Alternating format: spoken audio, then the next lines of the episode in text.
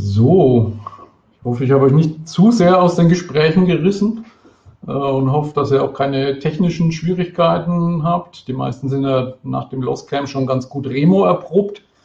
Das ist heute so ein Experiment mal in unserem monatlichen Community Call, einfach mal Remo auszuprobieren. Ich hatte als spontane Idee das letzte Mal oder kurz nach dem Camp eine Umfrage auf Twitter gestartet, äh, ob das eine gute Idee wäre, statt Teams mal Remo zu verwenden. Und äh, da waren irgendwie über 80 Prozent, haben gesagt, ja, warum nicht? Probieren wir mal aus. Deswegen machen wir das. Jetzt hat er auch Teams angekündigt. Jetzt gibt es bald hier den schönen 7x7 View, wo man 49 Leute gleichzeitig sieht. Vielleicht macht man das auch so im Wechsel. Also äh, da müssen wir mal gucken, kann man hinterher mal eine Abstimmung machen.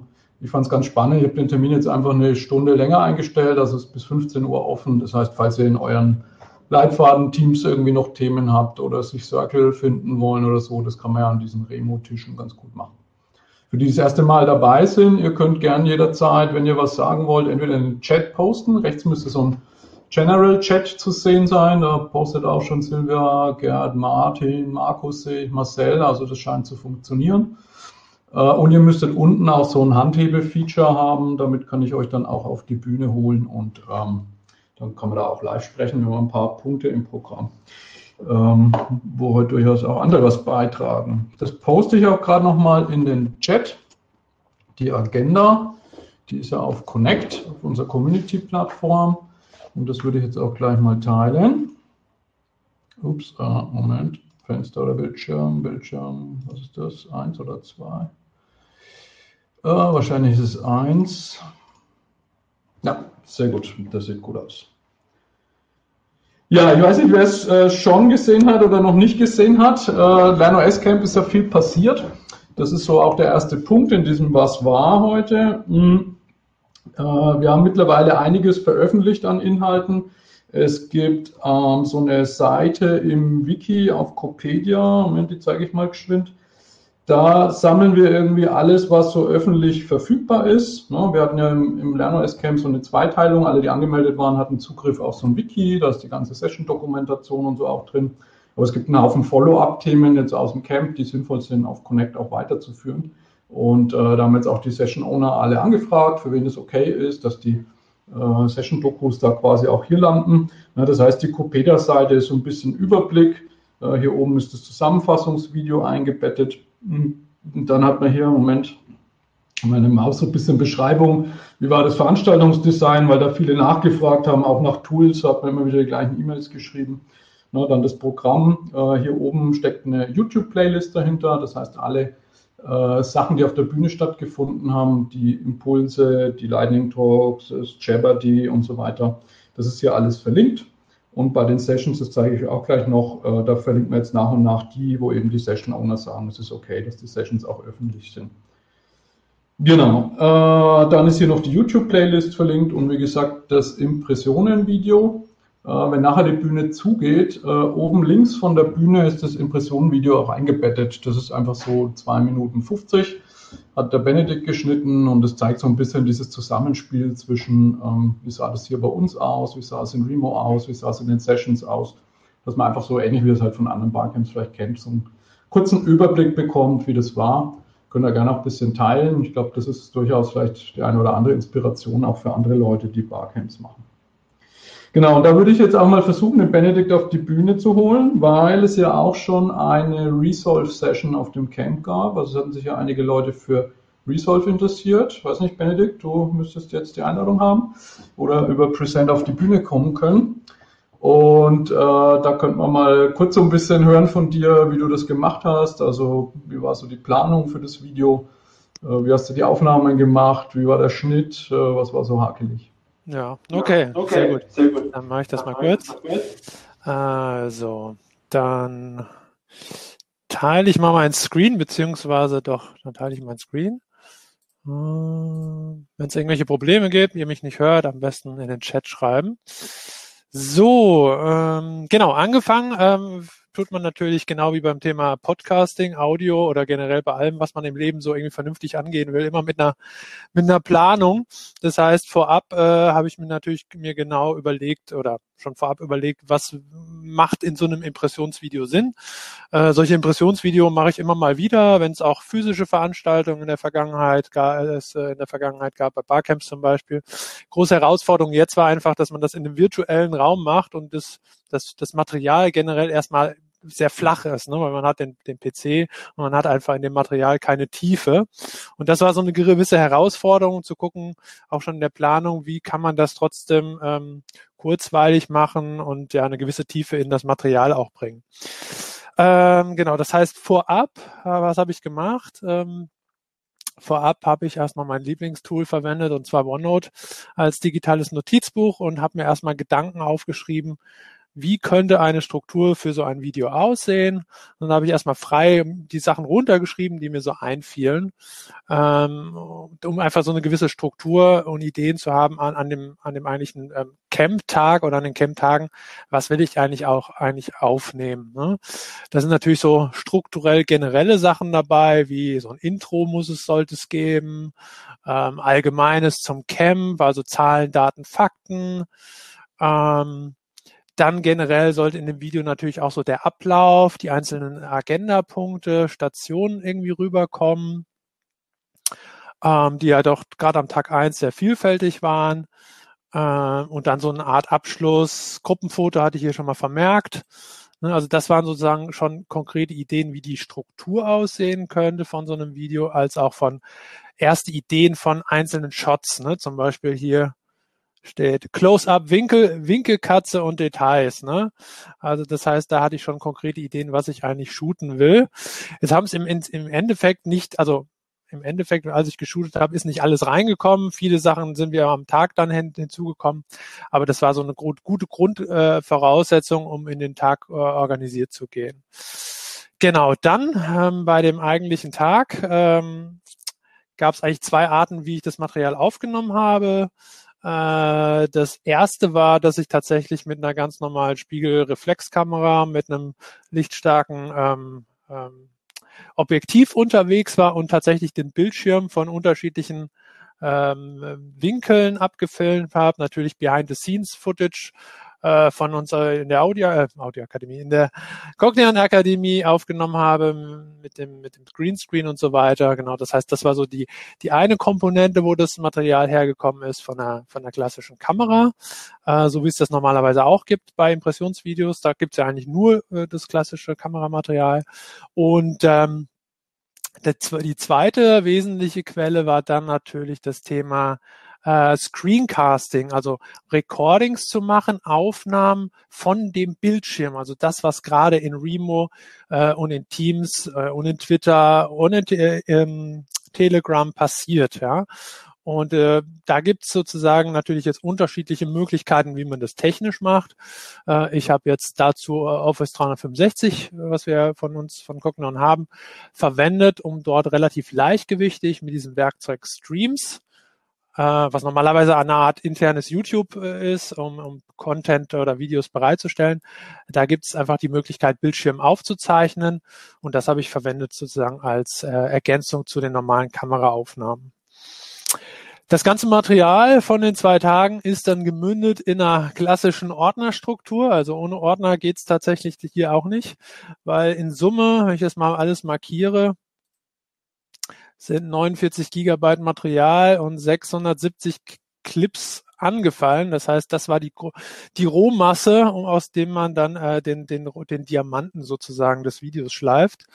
Ähm, und dafür braucht es einfach eine gewisse Strukturierung, um sich diesem Thema einfach, äh, um das nicht zu erschlagen zu werden, weil es einfach so komplex ist. Genau, das war sozusagen dann die, die, die Strukturierung des Materials und geschnitten habe ich das dann mit dem mit dem Programm ähm, DaVinci Resolve. Wie, Simon gerade sagt, da hatte ich dann eine kurze Einführung beim, äh, beim Camp am Vorabend gemacht. Ähm, ist äh, in der Version, wie wir es nutzen und wie es eigentlich auch vollkommen ausreichend ist, kostenfrei, äh, steht aber in den Funktionen, Funktionsumfang von Marktführern wie Adobe Premiere oder Final Cut äh, Pro äh, nichts nach, ist dafür aber äh, intuitiver, gerade für, für Laien auch schneller erlernbar. Ja. Und genau, hier sieht man jetzt das, das finale, das finale Video ja, äh, von, von links nach rechts. Das ist jetzt so eine sogenannte Timeline. Das heißt, von links nach rechts sieht man jetzt hier die einzelnen Clips. Ja. Und beim Videoschnitt gibt's äh, gibt's jetzt generell mehrere Sachen, mehrere Stufen, die man sich hier anschaut. Das eine ist natürlich, dass die, die, die Clips hier aneinandergereiht werden mit Übergängen und so weiter. Das ist so der eine Aspekt, dass man erstmal guckt, welche Clips folgen aufeinander. Das macht man hier unten in diesem Edit-Tab. Da seht ihr auch schon, die haben unterschiedliche Farbkodierungen. Das liegt daran, ähm, weil es natürlich unterschiedliche Arten von Clips gibt. Ne? Das heißt, die ersten, die orangenen, das sind jetzt hier so Eröffnungsshots. Weiter hinten sind dann äh, die grünen beispielsweise die Impulse. Ja, das, das braune Material, dann Impressionen vom Abend und so weiter, so dass man immer genau sieht, wo befinde ich mich gerade. Ja. Ähm, genau, im zweiten Schritt, nachdem man dann diesen Grobschnitt gemacht hat, dann kommen dann so Feinheiten, ähm, da kommt dann sowas wie äh, so Überblendungen, so Bauchbinden, wie man sie jetzt hier gerade sieht, ne? ähm, mit Einblendungen. Ähm, dann aber auch unter einem weiteren Tab ganz unten, neben dem normalen Schnitt, gibt es einen sogenannten Color Tab. Äh, da tobe ich mich dann eigentlich auch immer aus. Ja, da gibt's dann äh, da dran, das Material wirklich zu bearbeiten. Ähm, wenn ich jetzt zum Beispiel die Winkelkatze sehe, da war das Material ein bisschen dunkel. Ja, da bin ich in den Kontrast reingegangen, habe es aufgehellt, äh, Schärfe geändert und so weiter. Also ist ein, äh, das Thema Videoschnitt und Videobearbeitung ist ein sehr äh, vielschichtiges Thema, äh, wo, wo es mit diesem Thema Videos aneinanderreihen bei weitem nicht getan ist, sondern da fließt relativ viele unterschiedliche Themen miteinander rein. Genau, das haben wir dann exportiert. Der, Simon hat es dann jetzt auf YouTube hochgeladen und ja, das war jetzt mal so im Schnelldurchlauf äh, äh, ein Einblick in, in, diese, in dieses Vorgehen von A bis Z. Sehr cool.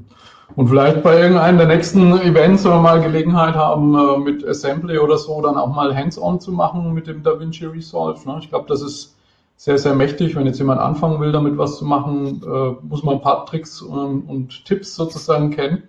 Äh, aber dann kommt man da doch recht schnell rein, wie du gesagt hast. Ne? Ja, äh, genau. genau. Nee, super, perfekt. Danke dir. Gerne, bis dann. Bis Tschüss. dann, ciao. So, da kommt der virtuelle Applaus im Chat, sehr gut, wohl verdient. Genau, das war das Video. Dann äh, habe ich mal so einen Punkt noch aufgeschrieben, Infrastruktur für die weitere Zusammenarbeit nach dem Camp. Wir hatten ja im Camp ähm, einen Telegram-Chat verwendet und ein Wiki, wo nur die Camp-Teilnehmer Zugriff drauf haben. Jetzt gibt es aber natürlich einen ganzen Haufen äh, Themen, die man weiterführen will, wo man weiterarbeiten will. Ne, für die, die jetzt vielleicht das erste Mal heute dabei sind und im Camp dabei waren, die Plattform, die ihr jetzt hier seht, äh, ist Connect. Das ist quasi die Community-Plattform zu LernOS. Also so 1200 Mitglieder ungefähr drauf insgesamt. Äh, immer so zwischen 30, 40 in dem Community Call und vielleicht so 100, 200 sind aktiv. Ja, und das kann man jetzt verwenden, um quasi da weiterzuarbeiten. Da sage ich auch nachher noch ein bisschen was dazu in dem Punkt, der später noch kommt. Zusätzlich gibt es noch ähm, dieses Academy Everywhere. Das kommt aus dem Konzept, das wir hier in der Akademie haben, wo wir jetzt versuchen wollen, weil wir davon ausgehen, dass wir über die nächsten zwei Jahre äh, noch Einschränkungen haben wird, Covid-bedingt äh, und Veranstaltungen vielleicht hybrid machen muss. Also wir arbeiten daran, dass wir in all unseren Räumen überall relativ einfach hybride Veranstaltungen machen kann. Äh, und zu dem Zweck ist eben ein Element ein Discord-Server. Äh, Discord ist so ein äh, Multi-Channel-Chat-Tool, was eher aus dem Gaming-Bereich kommt und dementsprechend sehr usable ist. Äh, und diejenigen von euch, die in manchen der Leitfaden-Teams arbeiten, kennen das schon. Ne? Also das äh, Podcasting-Team zum Beispiel hat hier sein äh, Chat drinnen, wo Sachen diskutiert werden. Die Chatnote, äh, die Sketchnoter haben den öffentlichen Teil des Chats hier drin. Also das ist da verlinkt. Ähm, das Connect ist eher so für, sagen wir mal, die Langzeitbewahrung von Themen, Dokumentation. Also da kann man eher so längere Beiträge und Diskussionen führen die dann gewisse Stabilität haben. Man kann die Beiträge auch in so einen Wiki-Modus schalten, während das äh, Discourse, also das Academy Everywhere, eher, äh, eher quasi ein Echtzeit-Kommunikationstool ist, also wo man wirklich schnell chatten kann, wo es Sprachkanäle gibt, da kann ich auch Videokonferenzen drin machen, viele Team-Meetings äh, landet da drin. Genau, der Martin schreibt, ob ich äh, Nextcloud auch im Blick habe. Ja, das haben wir noch nicht so ganz äh, integriert. Im Prinzip ist äh, die mediacognion.de, wo jetzt zum Beispiel auch die äh, PDFs und so weiter fürs Camp drauflagen. Das ist eine Nextcloud 19 Instanz. Immer wenn es um dokumentbasierte Kollaboration nach außen geht, äh, in der Community nutzen wir die. Das haben wir nicht so ganz groß promotet. Manchmal ist auch schon einer drüber gestolpert, warum man auf äh, Connect keine Dokumente hochladen kann. Äh, das liegt einfach daran, Benedikt sagt, hier tun. Ist so besser, Benedikt? Ähm, also das liegt einfach daran, weil wir im Moment noch vermeiden wollen, einzelne Dokumente wirklich auf äh, Urheberrechtsthemen zu checken. Äh, wenn da jemand Foliensätze hochlädt, kommt ja durchaus mal vor, dass jemand einfach ähm, äh, Bilder aus Google sich rausgezogen hat. Und wenn das dann auf einer Plattform von uns liegt und darüber veröffentlicht wird, dann haften wir natürlich. Äh, und das wollten wir bisher noch vermeiden. Also wenn man in, in Connect quasi oder auch jetzt im Discord Dokumente bereitstellen will, muss man die irgendwo bei sich in einem Google Drive oder Dropbox oder wo auch immer Nextcloud eben ablegen und dann den Link darauf teilen. So, äh, jetzt frage ich mal ganz kurz, der Benedikt hatte geschrieben, ich habe halligen Ton. Ist das, ist das tatsächlich noch so? Schreibt mal da kurz in den Chat. Ah, Moment, ja. Was liegen könnte. So, ist das jetzt besser? Alles super bei mir. Ich warte, kommt tatsächlich, ah ja, es kommt tatsächlich der Ton von der Webcam. Immer diese Einstellerei. Okay, alles klar. Also müsste der Ton jetzt besser sein. Genau, dann was war noch? Ähm, das habe ich euch einfach mal verlinkt. Ich war bei dem äh, Perso-Blogger, was ihr das kennt. Äh, Perso-Blogger, so ein HR-Portal vom Stefan. Äh, gleichzeitig ist der Stefan auch in der Personalentwicklung bei der DATEV, ein der LernOS-Supporter. Und der hat jetzt um seinem HR-Portal einen Podcast gestartet und hat mich da 15 Minuten lang zu LernOS ausgequetscht. Das ist gerade, wenn man jetzt so Newbies hat, glaube ich, ein ganz guter Podcast, weil der mal so versucht, in 15 Minuten allgemein verständlich äh, einfach in das Thema einzuführen. Ähm, der ist recht kompakt und recht dicht, aber ich glaube jetzt gerade für Neulinge ganz gut, um einfach äh, relativ schnell sozusagen da mal reinzukommen. Okay, also das waren so die wichtigsten Punkte, die waren. Dann äh, in den Blog Themen aus der Community. Da hatte ich jetzt mal vorgezogen, der Marcel hatte mich angefunkt. Den lade ich jetzt gleich auch mal mit dem Martin ein. Und zwar geht es da um die Veröffentlichung von zwei Leitfäden. Äh, Moment, Moment. Äh, Marcel, wo habe ich dich? Ja, muss ich hier suchen. Einfacher. Einmal Marcel und einmal Martin. Und wahrscheinlich können wir da auch gleich die Pibi noch dazu holen, weil die auch noch einen Hilferuf äh, uns geschickt hat. Aber das machen wir gleich. Servus Marcel. Hi, grüß dich. Genau. So, also bei euch geht es um die Veröffentlichung von ePortfolio Guide und Content Curation Guide.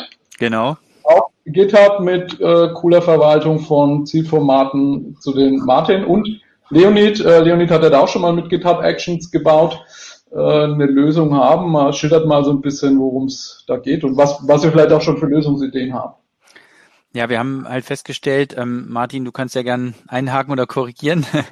Wir haben halt festgestellt, dass wir es auf jeden Fall, wir haben es ja bisher in der OneNote-Vorlage, die ihr damals mal erarbeitet hattet, ähm, für den LernOS-Guide, hatten wir es halt eingepflegt und daraus auch den Leitfaden als Lernpfad sozusagen in OneNote erstellt, mit verschiedenen Seiten und äh, zum Scrollen. Und haben halt jetzt festgestellt, für die Veröffentlichung in GitHub müssten es ja in Markdown erstmal überführen. Ne? Das ist, glaube ich, die Grundvoraussetzung. Und ja. dann waren wir aber an dem Punkt zu sagen, okay, wie wie muss es jetzt aufbereitet sein als Repository, damit du sagst, so ist eigentlich der Standard für LernOS, äh, wie beim Sketchnoting Guide oder bei den anderen Podcasting Guide, wie auch immer, die es schon gibt? Ja. Ne, das waren so offene Fragestellungen, die wir bisher hatten und wo wir halt mit dir uns auch mal austauschen wollten. Ja. Ich habe das nochmal zusammengefasst. Wenn das jetzt hier passt, kann ich das gerne nochmal kurz auflegen. Ja. Also was Martin uns gleich zeigt, ist quasi eine Automatisierung, wie man diese Zielformate generieren kann, wenn die Inhalte schon auf GitHub sind. Genau. Ich fange vielleicht einen Schritt nochmal vorher an. Äh, die, das OneNote-Template, was wir gemacht haben, äh, war ursprünglich gedacht, um so ein Begleitdokument für Circle zu sein, in dem sich die Circles selber organisieren ja, können. Ja. Von der Planung, welche Termine sind wann, dann, wenn ich mir zum Beispiel im Wolllernpfad, äh, Wolllernpfad überlege, was ist eigentlich mein Ziel, damit ich das dokumentieren kann und die anderen Mitglieder in dem Circle das quasi sehen können. Ja. Und auf der Basis gab es natürlich äh, Doppelungen der Inhalte von Leitfaden und äh, also von Inhalte, die im Leitfaden waren, waren dann auch in dem OneNote quasi drin. Na, bisher war das OneNote noch nicht gedacht, um dort den ganzen Leitfaden drin zu haben. Ja, okay. Äh, weil die Idee schon öfter mal da war, wirklich in der Produktionskette auch OneNote mit zu generieren, weil an immer mehr Stellen merken wir auch bei uns jetzt im, im ganz normalen Projekten, dass OneNote eben immer mehr sowohl zum Träger von, von Lerninhalt mhm. als auch für Interaktion, ne, so wie OneNote in der Schule genutzt wird, ne, so diese Class Notebooks in Education Office 365 sind ja dadurch gekennzeichnet, dass der Lehrer Material bereitstellt und mhm. mit den Schülern, die geben dort ihre Hausaufgabe ab. Also die Denkrichtung ist super, da könnte man das äh, auf jeden Fall auch überlegen, eine OneNote-Version auszuspielen. Mhm. Das Undock kann im Moment noch kein OneNote generieren. Ne? Deswegen äh, mhm. ist das OneNote auch so ein bisschen immer hinten runtergefallen. Das haben wir mit den einzelnen Versionen des Guides nicht veröffentlicht. Mhm. Aber das so als vorneweg quasi, wie, wie das kam und wie die Position von OneNote im Moment ist. Okay, super. Ähm, Martin, du hattest, glaube ich, so eine Visualisierung gebastelt, ne? Genau. Kurz zeigen wolltest. Also ich will die jetzt nicht nochmal erklären, das hatte ich ja letztes Mal schon kurz gezeigt. Also im Prinzip steht für mich äh, letztendlich ein Versionsmanagement im Mittelpunkt und die ganzen Prozesse außen drumherum. Ähm, ich komme eher aus der, sag mal, Open Source Java Unix Welt. Da spielt Microsoft nicht so eine große Rolle, außer vielleicht als, als Editor. Dafür ist es äh, sehr gut brauchbar. Ähm, äh, mit dem Visual Studio Code. Ansonsten äh, setze ich hier eigentlich eher auf Open Source Tools und auf, auf frei verfügbare Tools oder auf Tools, die, ähm, sagen wir mal, sehr gut integrierbar sind in andere Umgebungen. Das ist ja mhm. bei Microsoft manchmal ein bisschen schwierig. Ähm, wir haben am vorgestern, glaube ich, oder am, am Dienstag hatten wir uns nochmal abgestimmt. Ich habe im Nachgang nochmal versucht, das äh, nochmal äh, sozusagen aufzumalen, weil natürlich kann man alles automatisieren, aber ich habe genug Automatisierungsprojekte gemacht, wo man relativ unvorbereitet reingegangen ist und das endet in der Regel im Desaster. Ja, weil, ähm, die, wie soll ich sagen, die, äh, die Rahmenbedingungen müssen geklärt sein für Automatisierung. Ja, niemand würde ein Fließband bauen, wenn man nicht weiß, was für Teile da drauf laufen. Mhm. Das ist hier genauso. Und ich hab, ich bin ja jetzt noch relativ neu in der Community, deswegen weiß ich nicht, was da alles schon passiert ist. Ich habe schon wahrgenommen, dass es ein paar Strukturstandardisierungsbemühungen gibt, auch ein bisschen Layout äh, Themen, äh, die sicherlich, äh, sagen wir mal, mehr oder weniger geklärt sind, ist jetzt mein Verständnis. Und dann wird es spannend. Dann kommt eigentlich eigentlich als nächstes der Erzeugungsprozess. Und da geht es, denke ich, schon nochmal sehr deutlich darum, mit welchen Tools wird gearbeitet. Ich war sehr überrascht, dass mit OneNote äh, so viel gearbeitet wird. Ähm, ist natürlich leicht äh, verfügbar, aber ich glaube, wenn, wenn man tatsächlich in eine aufwendigere Medienproduktion geht, gibt es da bessere Tools. Mhm. Und dann kommen natürlich die ganzen Fragen. Was ist mit Images? Äh, wie muss der Text formatiert werden? Äh, ähm, welche Sprachen wollen wir unterstützen? Welche Leute sitzen davor und brauchen entsprechend User Interface? Welche Rollen haben wir in, in so einem Prozess? Also diese ganzen Fragen sind für mich Teil dieses, dieses Automatisierungsprozesses sozusagen. Ja, also dieser, dieser Redaktionsprozess. Und dann natürlich auch, wie gehen wir mit Versions- und, und Release-Management um? GitHub bietet da sehr viel. Ähm, ich habe schon so ein bisschen aus den Gesprächen hier mitgenommen, dass es da auch ab und zu Unsicherheiten gibt oder auch noch eine Lernkurve gibt. Das kann man aber, glaube ich, schon mit einsteuern. Aber es wäre natürlich auch ein Teil so eines Prozesses. Wenn man den ausrollt, dann muss das natürlich auch erklärt werden. Also ich, ich glaube, äh, man kann mit Fug und Recht sagen, dass wir da im Unternehmen, sagt man oft, eine gewachsene Struktur haben. Ja. An vielen Stellen äh, Leute gestartet sind. Ne, also an manchen Stellen mal so Anfänge von Standardisierung ja. gab. Also ich sag mal sowas wie die, äh, die Kapitelstruktur, dass es ein Überlern-OS, ein ja. Grundlagen, ein Lernpfad, einen Anhang gibt. Ja. Ne, dann eine Idee, bis zu welcher Ebene zerteilt man das in einzelne Markdowns, damit die Navigation im, in der Webversion sinnvoll wird. Aber da würde ich jetzt auch sagen, A, sind wir da überhaupt noch nicht so weit, dass die Standards in allen Leitfäden drin sind. Das ne, Sketchnoting-Team zum Beispiel hat gesagt, sie wollen die Katas in einem, in einem eigenen Kapitel, das Katalog heißt, mhm. was eine witzige Benennung ist, aber von der Struktur halt dann wieder anders. Ne? Okay. Und äh, ich kann mir vorstellen, dass es sinnvoll wäre, jetzt über den Sommer mal sich da wirklich die Zeit zu nehmen. Das ja. kommt auch nachher an den Punkt ähm, ähm, Template-Repo äh, die Sachen sich mal anzugucken und zu sagen, was kann man wirklich über alle Leitfäden standardisieren. Mhm. Ja. Und dann halt ein so ein Referenzrepo mit einem Leitfaden drin mal bereitzustellen, wo mhm. man sagt, das ist der Standard. Ne, wenn man den Standard verwendet, dann äh, funktionieren bestimmte Sachen automatisch und wenn man vom Standard abweicht, dann hat man eben Handarbeit. Genau. Ja. Okay. Weil umgekehrt würde ich jetzt auch ungern äh, ungern irgendwie so policing-mäßig sagen, wenn, wenn ihr nicht genau bis auf Kapitelebene 3 das genau so macht, dann ja. kann es kein Leitfaden sein, ne, weil das nimmt Motivation oder in manchen Fällen gibt es einen guten Grund, warum man es anders macht. Aber dass man halt mit so zentralen Sachen wie jetzt Produktionskette, Übersetzungsautomatisierung, genau. Ausspielen von Leitfäden auf Amazon und solche Geschichten, dass man da eben sagt, wenn man im Standard drin ist, funktioniert es und wenn nicht, muss man halt Hand anlegen selber. Genau, genau, das denke ich ist genau auch der, der nächste Schritt, nämlich genau diesen Publikationsprozess eben mit, mit den Varianten in den Griff zu kriegen. Ja, natürlich kann man nicht beliebiges machen, aber man kann natürlich schon viele Freiheiten vorsehen, wenn man es wenn man's gut aufsetzt, dass man einerseits den Standard unterstützt, aber an, an geeigneten Stellen auch nochmal eine sozusagen eine Freiheit mit einbaut, äh, uns da entsprechend äh, über irgendeine äh, vernünftige Steuerung letztendlich diesen Prozess auch so, so anpassbar macht, dass er eben gegebenenfalls auch äh, in einem anderen Umfeld, zum Beispiel auch in einem in, äh, internen äh, Umfeld, sage ich jetzt mal, in, in einer, in einer, in einer äh, Company halt funktioniert und vielleicht mit einem anderen Branding versehen wird oder wie auch immer.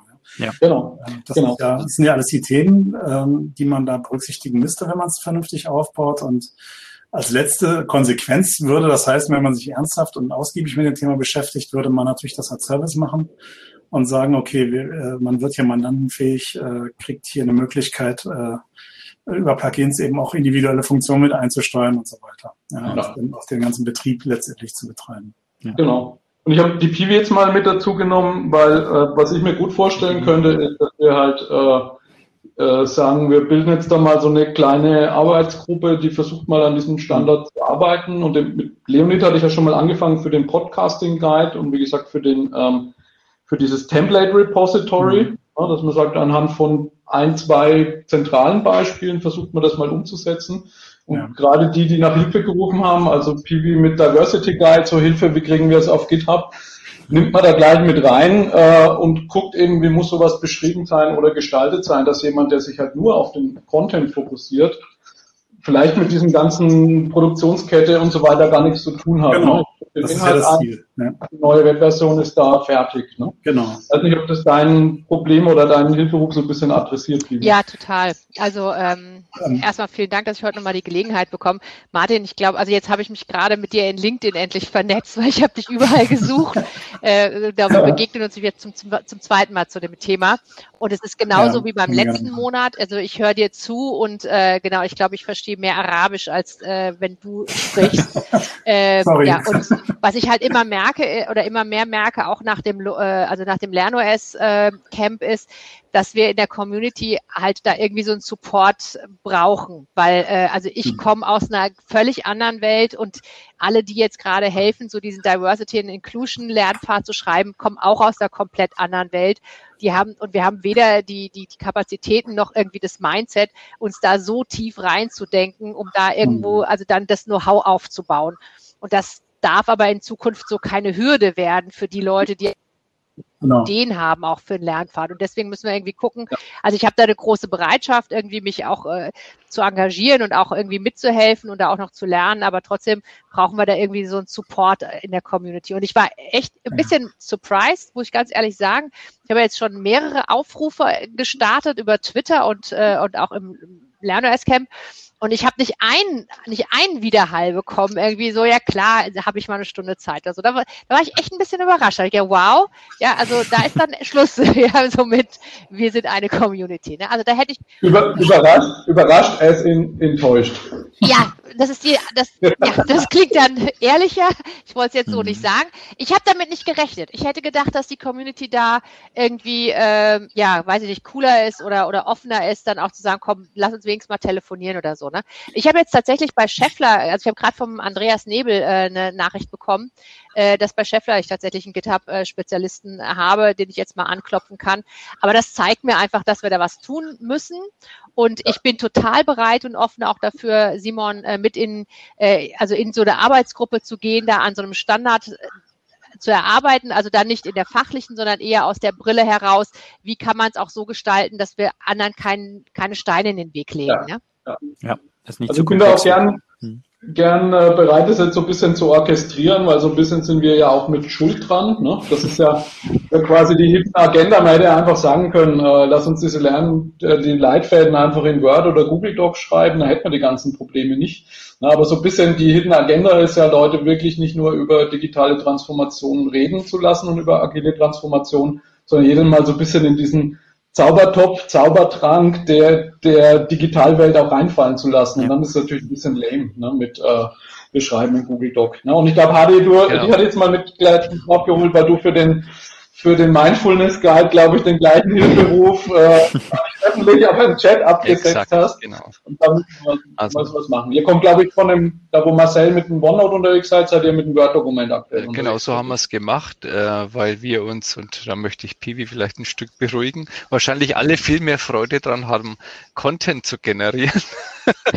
und meine Mitschreiber, also Entschuldigung, ich bin ja auch bloß eher der einer der Mitschreiber, ähm, die äh, haben gesagt, nee, wir wollen uns jetzt nicht mit irgendeinem Markdown-Editor herumschlagen. Wir wollen wirklich auf den Content fokussieren. Und ich denke, das ist ein ganz ja. äh, nachvollziehbarer Grund. Und jetzt stehen wir halt genau da, dass ich sage, ja, ich hätte mich vielleicht drum kümmern können. Und ich würde liebend gern auch mitmachen. Äh, ich habe ein bisschen IT-Kontext, äh, habe auch mit Pandoc und so ein bisschen herumgespielt. Ähm, das heißt, und sowohl von der User-Seite äh, als auch denn von der IT-Seite, glaube ich, äh, kann ich vielleicht mitteln und äh, bestimmt auch ein bisschen was einbringen. Ja, würde gerne mitmachen. Sehr, sehr mhm. Also dann nehme ich das mal in die Hand, dass wir da irgendwie so eine Gruppe formieren, dass wir uns da immer mal wieder quasi kurz schließen und da möglichst schnell vorankommen. Wie gesagt, Martin und, und Leonid hatten ja da auch GitHub und automatisierungsseitig schon was getan. Ich zeige nachher auch noch gleich, äh, ich arbeite gerade an diesem Template Repository, das will jetzt im Juli noch fertig kriegen. Das könnte dann der erste Anwendungsfall sein und dann, wer Lust hat, da mitzumachen, kann einfach beim Community Call jetzt Juli in die Kommentare drunter schreiben, dann würde ich da einen Chat für uns dann aufsetzen. Super. Dankeschön. Danke. Sehr cool. Danke. Hey, du musst raus, Martin. Ne? Alles Gute. Alles klar. So, okay. Dann. Moment. Du findet alles selber den Weg von der Bühne. Das ist gut. Äh, dann share ich hier mal wieder meinen Einserschirm. Dann schauen wir mal weiter. Also das war das Thema. Das zweite Thema hatte ich mal genannt, äh, Follow-up, hatte ich ja vorhin schon erwähnt, von Themen aus den Lost Camp Sessions. Äh, wenn ihr hier diesem Link folgt, dann landet ihr auf einer Seite, wo alle 20 Sessions oder Workshops, die im LernOS Camp stattfanden, na, was lädt er so langsam? Hier, äh, gelistet sind. Also da ist eine Liste 1 bis 20. Äh, da, wo die Leute einen Connect-Account haben, habe ich das auch mit Add Mention gemacht. Also da könnt ihr Leute auch direkt ansprechen. Und heute früh ist eine E-Mail rausgegangen an alle Session Owner mit der Frage, ob sie was dagegen haben, dass wir die Aufzeichnungen hier auch verlinken auf Connect, was gleichbedeutend ist mit sie öffentlich machen. Ne? Weil ein Connect-Login kann sich ja jeder anlegen. Ähm, das ist in dem Sinne kein Circle of Trust. Ne? Die Aufzeichnungen der Sessions bisher sind auf einer äh, versteckten YouTube-Liste, also da haben nur die Lostcam-Teilnehmerinnen mit äh, Zugriff drauf. Ja, und jetzt kommen aber nach und nach die Rückmeldungen. Manche, die sagen, nee, da sind vertrauliche Sachen besprochen worden, die sollen in diesem Kreis bleiben. Das ist auch völlig in Ordnung. Äh, und bei denen, die quasi rückmelden, kann gerne auch öffentlich sein, taucht dann hier hinten dran so ein Aufzeichnung in Klammer auf. Wenn ihr da drauf klickt, dann landet ihr quasi auf einem YouTube-Link. Äh, Clemens Fleuern hat auch schon geschrieben, es kann auch öffentlich sein. Also das ist noch der Stand von vor zwei Stunden. Ich schätze, dass wir da bestimmt äh, die Hälfte der Sessions quasi auch öffentlich bekommen. So, und da dran schließt sich quasi dieser Teil hier drunter an, äh, nämlich, was sind denn jetzt für Aktivitäten da für die zweite Jahreshälfte, die irgendwie auf Sessions im Lost Camp aufbauen. Da würde ich jetzt mal den Achim und die Silber noch mit auf die Bühne holen, weil das sind äh, zwei Aktivitäten, die auf jeden Fall bestehen.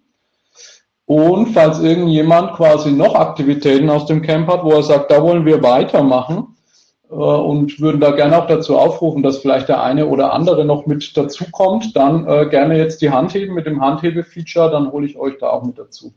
Hi Achim, hi, hi Silvia. Ich hoffe. Genau, ich sage gleich äh, kurz was zu dem ersten, also für diesen LernOS for You Guide. Ich weiß nicht, wer den, den Impuls von mir, State of the Union, schon gesehen hat vom Camp. Ähm, da ist ja die Idee, bis Ende des Jahres jetzt eine Version 2.0 zu machen, wo die Grundlagen ein bisschen besser hinführen auf diese drei Lernpfade, die drin sind. und auch die drei Lernpfade ein Stück weit harmonisiert sind. Mit äh, Alex will ich da noch dran arbeiten. Die, die GDD-Lernpfad-Cutters, die verweisen ja noch auf das Buch. Äh, wenn jemand das Buch nicht hat, kann er die Cutters nicht machen. Also da wollen wir jetzt noch Referenzen einbauen, dass man quasi alle Cutters auch ohne Buch machen kann. Und dann sind die drei Lernpfade noch so ein bisschen unterschiedlich vom Umfang der Cutters und wie das formuliert ist und wie das zusammenhängt. Das wollen wir eben im Prinzip auch noch glatt ziehen, eben mit dem Ziel, da Ende des Jahres eine Version 2.0 zu haben. Also wie gesagt, wer da mitwirken will, einfach in die Kommentare unten reinschreiben oder bei mir melden. Dann gab es eine Session, äh, wie hieß die genau, Achim? Weitere Weiterentwicklung des Lerners ja, Community ähm, Guides. Äh, ihr hört mich, ja? Ja, gut. Ja, sehr gut. Ähm, genau, war, äh, einfach, wir wollten uns ja den Community Management Guide mal anschauen, was der alles Tolles drin hat, weil da waren viele Unternehmen 2015 dran beteiligt, die da zusammengelegt haben, viel Material, viel auch ähm, durch die ganze Reise des Aufbaus einer Communities bis hin zur Moderation. Und davon ausgehend haben wir halt so eine Art Brainwriting auf Mural gemacht. Ähm, welche Ideen gab es jetzt von den Teilnehmern? Wie können wir es noch weiterentwickeln? Das hatte ich dann mal noch im Nachgang ein bisschen geklustert und zusammengefasst. Und der nächste Schritt wäre jetzt einfach ähm, auch zu gucken, äh, ja, wir, wir vereinbaren einen Termin. Also wir gucken in der Gruppe, alle, die dort im Feed drin sind, ähm, können zu diesem Termin kommen. Es gab noch einige von außerhalb, die da gerne mitmachen wollten. Und dann würde ich sagen, schauen wir mal, wer, was, wie, in welchem Umfang kann sich jeder, jeder einbringen und welche Themen sind vor allen Dingen für die Einzelnen auch am wichtigsten. Und äh, dann würden wir dort weiterarbeiten. Sehr schön. Sehr schön. Äh, da gab es ja, glaube ich, aus der Session heraus auch schon einige Kandidaten, die sich gemeldet hatten. Ne? Und äh, auch hier würde ich sagen, jeder, der jetzt aus dem Kreis Lust hat, einfach unten in die Kommentare schreiben, dann wird man das entsprechend bei Terminfindung und Einladung berücksichtigen. Ähm, vielleicht noch als so Hinweis, wenn ihr auf Connect oben auf der Startseite auf Kategorien klickt, dann gibt es hier diesen Themenbereich und da sind eigentlich alle Themen, zu denen es Leitfäden gibt, auch angelegt. Also sprich hier die Kategorie Community Management, die Kategorie Expert Debriefing. Also wenn man da jetzt irgendwie anfangen will, das weiterzutreiben im offenen Bereich, äh, Termine macht, Protokolle schreiben will, ne, kann man hier einfach im Prinzip auf die Kategorie klicken und dann da drin ein, ein neues Thema anlegen. Dann ist das automatisch automatisch schon richtig einsortiert. Da waren auch bisher die Themen, ne, wie man hier sieht, ich weiß nicht, ob man es lesen kann, könnt ihr nachher mal reinklicken, was wir alles zum Community-Leitfaden bisher schon gemacht haben drin. Ne, und dann kann man als Nutzer auch der Kategorie folgen und bekommt halt mit, was da passiert, so ein bisschen.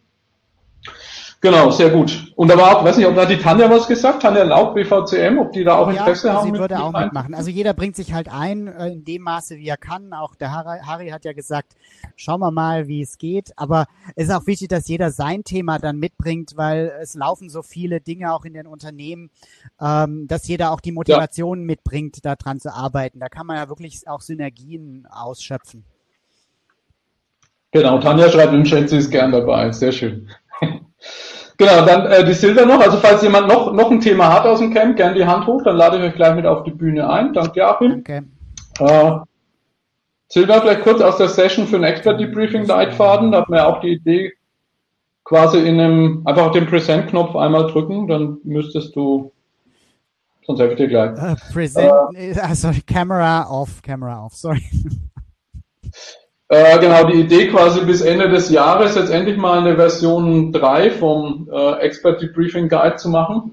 Ursprünglich hatten wir sogar vor, über Online, Offline Expert Debriefings zu sprechen. Das haben wir dann gar nicht mehr so viel gemacht. Äh, vielleicht da auch von dir ganz kurz so Zusammenfassung und äh, Einladung, wie, wie und wann und wo man vielleicht mitmachen kann. Ja, also grundsätzlich ähm, wollten wir ja diesen Aufruf starten und dann wurden wir, glaube ich, von Fragen überrollt, wenn ich das richtig in Erinnerung habe. Äh, hat mir persönlich aber gezeigt, dass da noch äh, viel Bedarf da ist und dass es äh, total Sinn machen würde, wenn man jetzt diesen Expert Debriefing Leitfaden auf den neuesten Stand bringt. Und äh, ja.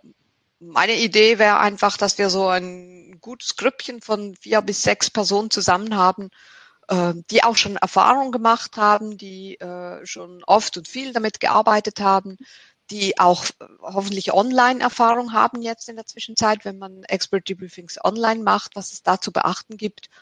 Es gibt für mich so ein bisschen diese, einerseits diese, dieses rein praktische von der Methode her, dann gibt es aber das, den Teil von der Didaktik her und dann gibt es natürlich noch die ganzen mhm. Tools, die drinne sind, ne? die, die wir dann brauchen, um ein Expert Debriefing wirklich zum, zum Laufen und zum, zum, zum Leben zu erwecken, sage ich jetzt mal. Da wäre es halt ja. cool, wenn es Leute gäbe, die in allen drei Bereichen schon äh, gut unterwegs sind oder vielleicht auch gerade jetzt anfangen und damit auch äh, dann die richtigen Fragen stellen. Ne? Manchmal ist man ja so ein bisschen ja. verlagert. Ne? Also ich mache das jetzt schon ein paar Jahre und es entwickelt sich, aber es entwickelt sich halt auf einer Schiene und vielleicht wäre eine zweite, dritte Schiene ja. nicht schlecht. Ich weiß nicht, wie du das siehst, aber ich, ich fände es eigentlich. Ja, Vielfalt ist immer, ist immer gut auf jeden Fall.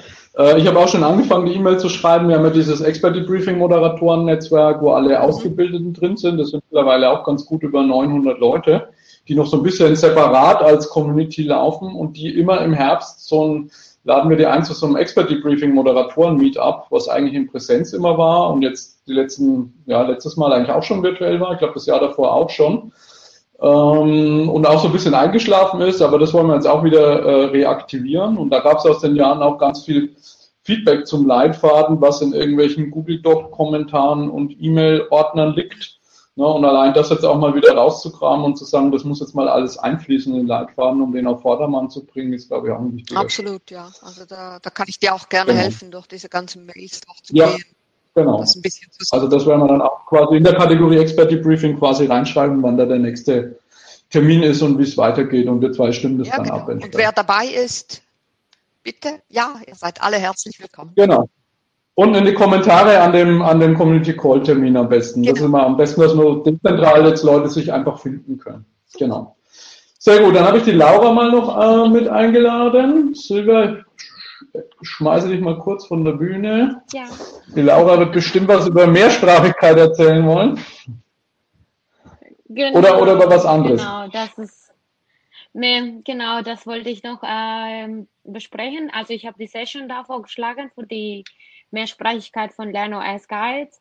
Äh, leider wurde die Session nicht angenommen, aber ähm, ich würde mich freuen, wenn jemand mir vielleicht im LinkedIn oder über Twitter oder vielleicht über die Connect-Seite dass wir vielleicht äh, einen Channel eröffnen, wo Leute interessiert sind, die Lernungsguides in andere Sprachen vorzubringen.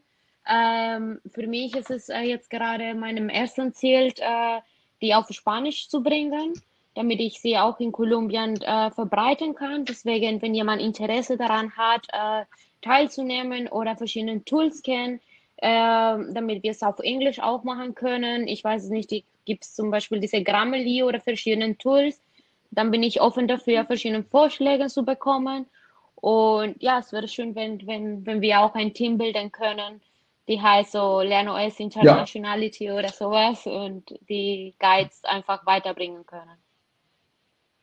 Ja, vom Thema eigentlich wie das Technikthema vorhin. Ne? Ich finde, Mehrsprachigkeit ist so ein Querschnittsthema, was wir in allen Guides irgendwie haben. Ne, der, der LernOS for You ist ja bisher der Deutsch und Englisch, Sketchnoting auch. Ähm, Expert Debriefing haben wir noch gar nicht auf Englisch und andere Sprachversionen haben wir auch noch gar nicht. Äh, dementsprechend finde ich das gut, das aufzusetzen. Ich glaube, bisher waren die Übersetzungen auch recht heterogen. Also ich habe ich hab den LernOS for You übersetzt mit äh, Office 365 mit der Übersetzungsengine. Ich habe mitgekriegt, die Sketchnote haben das mit DeepL gemacht.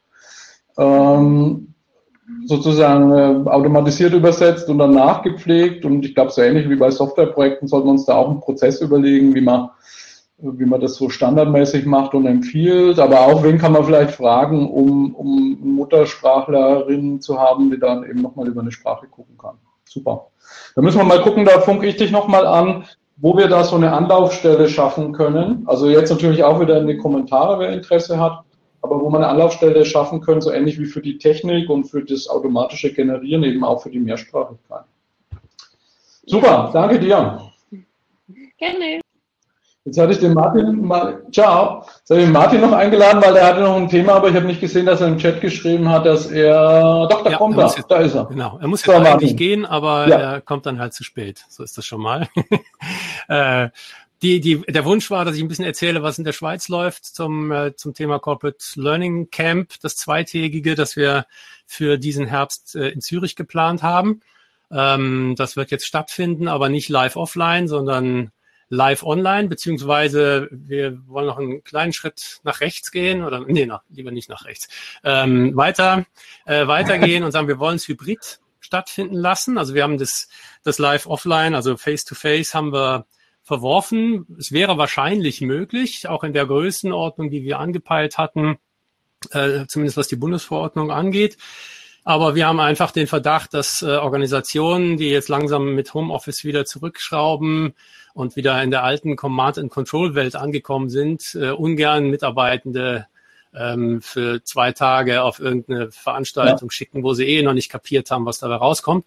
Ähm, und, äh, und deswegen wollen wir äh, das Ganze live online stattfinden lassen, aber in dem äh, Sinne hybrid, dass wir äh, die Teilnehmenden einladen, vielleicht einen Raum zur Verfügung zu stellen in ihrer Organisation oder in einem Coworking Space, ähm, um mit weniger Leuten vielleicht aber äh, doch zusammenzusitzen, vielleicht gemeinsam an Sessions teilzunehmen, vielleicht auch lokal eine Session durchzuführen äh, oder in einem Raum, wie das im Großraumbüro auch funktioniert, an verschiedenen Sessions teilzunehmen und sich zwischendurch dann gegenseitig aufzumunitionieren. Äh, das habe ich äh, vorgestellt beim letzten Treffen äh, der, der Regionalgruppe. Wir haben uns in TriCat getroffen ähm, und äh, eingeladen, mit äh, zu organisieren, mitzuplanen, da mitzuarbeiten. Das hat große Resonanz gegeben. Es äh, findet sich gerade schon eine Gruppe so aus dem Dreiländereck äh, Österreich, Deutschland, Schweiz da im, in der Ostschweiz, äh, die schon nach einer Hütte suchen, wo sie dann äh, auch gemeinsam übernachten. ja, die machen ein richtiges Pfadfinder-Event cool. raus. Das ist natürlich klasse, ähm, weil, weil äh, Karl-Heinz hat da auch die Idee, man kann ja auch mobil mobil teilnehmen, also wenn man äh, mit, mit dem mobilen Device äh, durch den Wald läuft. Das Netz äh, in der Schweiz ja. gibt es auch hier. Ja, und ich fand es wichtig, das mal äh, zu erzählen ein bisschen, weil ich glaube zum einen, dass das Hybride immer wichtiger wird, weil natürlich wird geöffnet, aber wahrscheinlich nicht für Riesengruppen. Also sowas wie ein Camp mit 300 Leuten wird wahrscheinlich noch eine Weile schwierig sein. Und parallel haben wir uns überlegt, quasi äh, begleitend zum CLC 2.0 Hybrid den ersten LernOS Hackathon zu machen. Also an den zwei Tagen wirklich auch hier in der Akademie, da können wahrscheinlich maximal so 13 bis 15 Leute kommen, aber dann eben auch Hybrid, um eben da an Themen weiterzuschreiben, weiterzumachen, aber auch Sessions anzubieten fürs Camp. Und ich glaube, das macht Sinn, da möglichst viel Erfahrung zu sammeln mit diesen ganzen Hybrid-Formaten. So ist es, sehen wir auch so. Also, Vielen Dank. Sehr schön. Alles klar, dann halten wir dich nicht auf. Äh, danke, danke dir, viel Spaß im Meeting. Ciao. So, also, dann sind wir durch den Blog durch. Wie gesagt, wenn jetzt noch jemand was hat, könnt ihr das einfach unten dann an die Kommentare noch dran schreiben oder gerne auch dann melden für den nächsten Community Call, dann nehmen wir das da eben mit rein. Ähm, dann schauen wir noch äh, einen Blick in die Zukunft. Zwölf Minuten haben wir noch. Ähm, zum einen mal hatte ich hier eben den Link mal rein auf dieses LernOS Template Repo. Das gibt's auch schon. Das war nur bisher ein bisschen stiefmütterlich gepflegt. Also die Grundidee von diesem Template Repo ist, ein Repository zu haben, was, ähm, was man als Ausgangsbasis für einen neuen Leitfaden verwenden kann. Ja, und damit auch, wenn man jetzt sagt, man will einfach mal ein bisschen mit rumspielen oder mal GitHub ausprobieren. Ich habe gesehen, Alex hat vorhin in den Chat gepostet, ein MOOC, wo man die Git Basics mal kennenlernt. Ja, dass man da was hat, äh, eben nicht mit Lore Ipsum anfangen muss, sondern halt ähm, quasi mal so einen vollständigen Leitfaden hat, mit dem man eigentlich schon alles machen kann äh, und von dem man ausgehen kann. Und dann war eben die Idee, na dann machen wir da gleich einen Leitfaden, in dem beschrieben ist, wie man selber Leitfäden macht. Ja, und der, dieses Repo, das hat im Moment auch schon einen Leitfaden, das seht ihr hier. Das ist der, wie schreibt man einen LernOS-Leitfaden, Leitfaden sozusagen. Und die Grundidee ist dein eigener Leitfaden in einem Sprint. Also, dass man Leute in die Lage versetzt, in, in einem Sprint, in drei Monaten von null, ich habe keine Ahnung, was Markdown und GitHub ist, äh, hin zu mein fertiger, mein Leitfaden ist fertig auf GitHub. Na, und da bin ich jetzt gerade dabei, mal so diese ganzen Inhalte zusammenzusammeln, die irgendwo rumschwirren.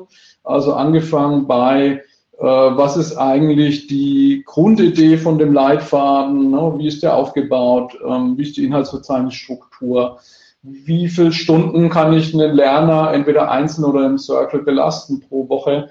Also das alles zusammenzutragen. Ähm, dann auch hier den inhaltlichen Aufbau, also Kapitel, dann soll das rein zu Schreibstil, ne, dass man Leute direkt anspricht und so Geschichten. Dann aber halt auch äh, technische Infrastruktur, also diese ganze Toolwelt soll da rein. Äh, wie generiert man das auf Windows? Da habe ich dann vor, auch so ein paar Screencasts dazu zu machen.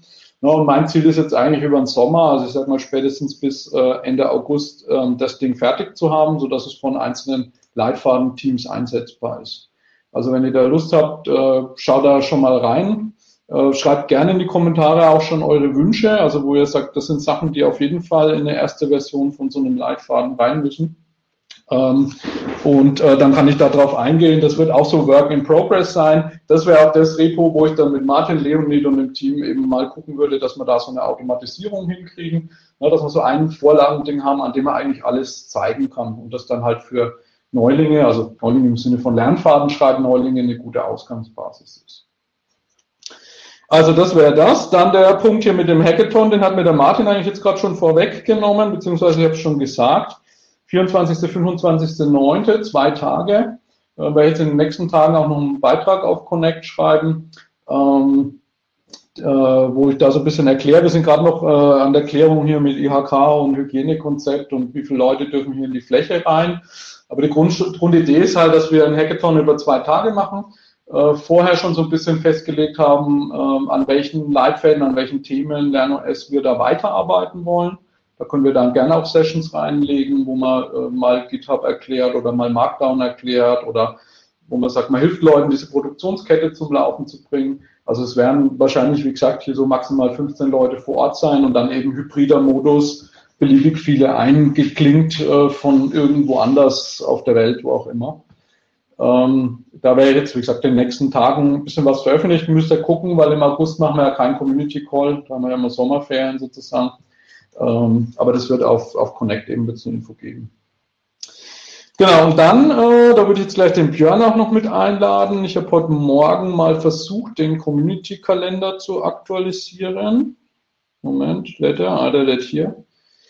Ähm, ähm, ähm, ähm, solange der lädt, suche ich mir mal den Björn hier raus.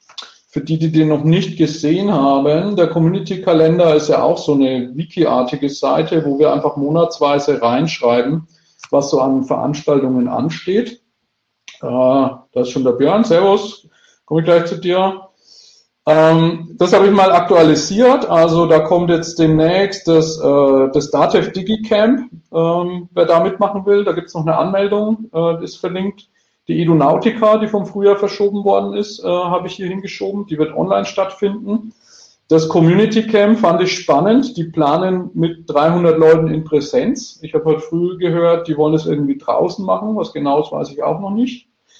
Äh, WorkX Festival habe ich heute früh ergänzt, weil die auch mit so einem Satellitenkonzept arbeiten wollen, also virtuelles Event mit lokalen Präsenzsatelliten.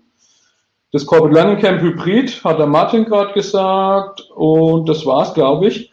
Und äh, dann habe ich den IOM Summit noch äh, zerteilt. Ich habe ihn zerhackt, weil der lag, äh, glaube ich, im, äh, wird der Björn gleich sagen, irgendwann Ende September als Veranstaltung in Köln. Und den habt ihr jetzt aber zerteilt der wird beginnen mit dem 8.7.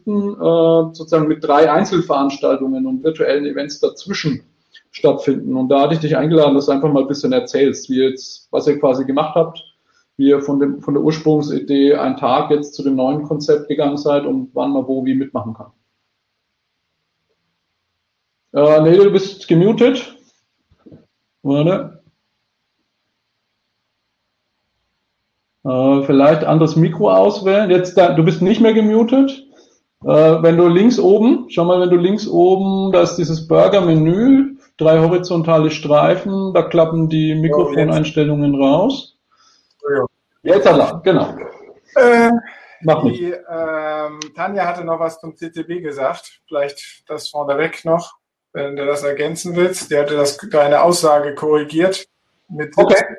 Präsenz nicht 300. Community Camp? Ja, okay, ich hatte es nur auf der Webseite gelesen, alles klar. Äh, hat sie im Chat geschrieben, wie viele sind es dann? Ja, ja.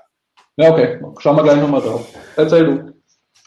Äh, ja, IOM Summit ist natürlich auch nicht als Präsenzveranstaltung machbar, ist ganz klar. Ähm, und was wir uns halt natürlich überlegt hatten, weil wir schon immer viele Themen haben, also für, für alle, die vielleicht den IOM Summit nicht kennen, der findet klassischerweise im September statt wird von uns als Kongress Media ähm, jährlich sozusagen als die Digital Workplace und Digital Work äh, Hauptkonfer Jahreskonferenz von uns organisiert und angeboten und kann natürlich nicht als Präsenzveranstaltung stattfinden. Dementsprechend haben wir das auch virtuell äh, äh in den virtuellen Raum gebraucht, gebracht, wie alle anderen unseren Eventkonzepte derzeit auch. Als Veranstalter ist man ja, kann man jetzt gar nichts mehr machen, muss man alles komplett digital machen.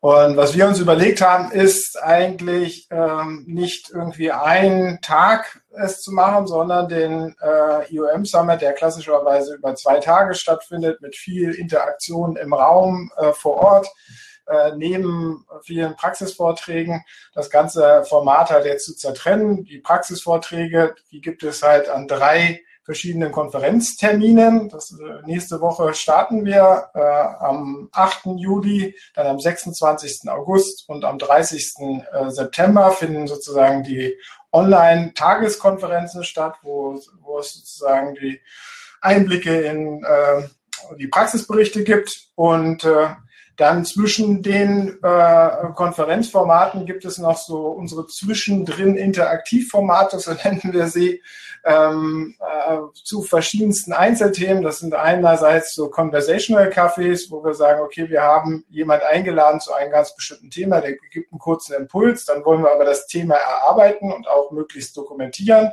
und bereitstellen. Und das andere sind so Diskussionsrunden, Fishbowl-Diskussionen, findest du alles, wenn du da unter Event Season auf äh, Interaktiv-Session gehst, da ist das Programm drin äh, von den Interaktivformaten.